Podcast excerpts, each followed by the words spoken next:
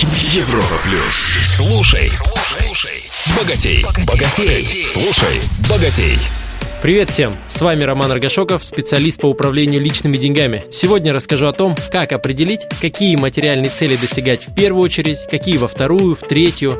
Ведь если не расставить приоритеты, то мы хотим все одновременно. На этом рвутся люди. Берут на себя непосильные обязательства, залезают в кредиты, допускают кассовые разрывы. Это когда на все не хватает денег.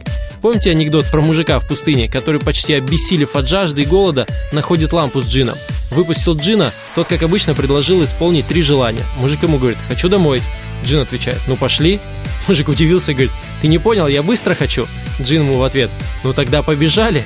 Многие люди ведут себя как герой анекдота, хотят ковров самолетов, телепортации, ну чудес в нашем понимании. Вот наверив в чудеса и попадаются на всевозможных финансовых аферах или пирамидах. Как же все-таки расставить приоритеты? Выпишите каждую цель на стикер, маленький листок бумаги.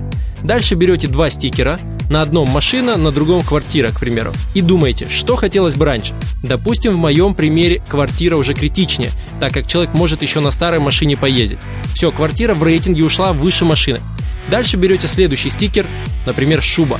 Сравнивайте вначале с машиной. Ну, женщина наверняка скажет, что шуба важнее.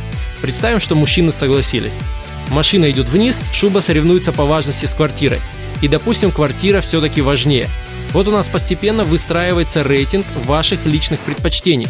В моем примере в начале квартира, потом шуба, потом машина. И дальше вводите все новые цели, начиная с конца рейтинга.